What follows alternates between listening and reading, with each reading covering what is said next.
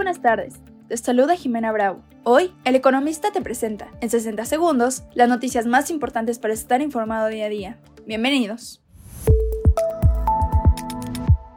En primer plano, el peso mexicano lo hizo de nuevo. Este viernes rompió la barrera de las 18 unidades por dólar, su mejor nivel desde hace más de 5 años y medio, colocándose como la moneda más apreciada del mundo en el año y marcando su segundo rompimiento del 2023.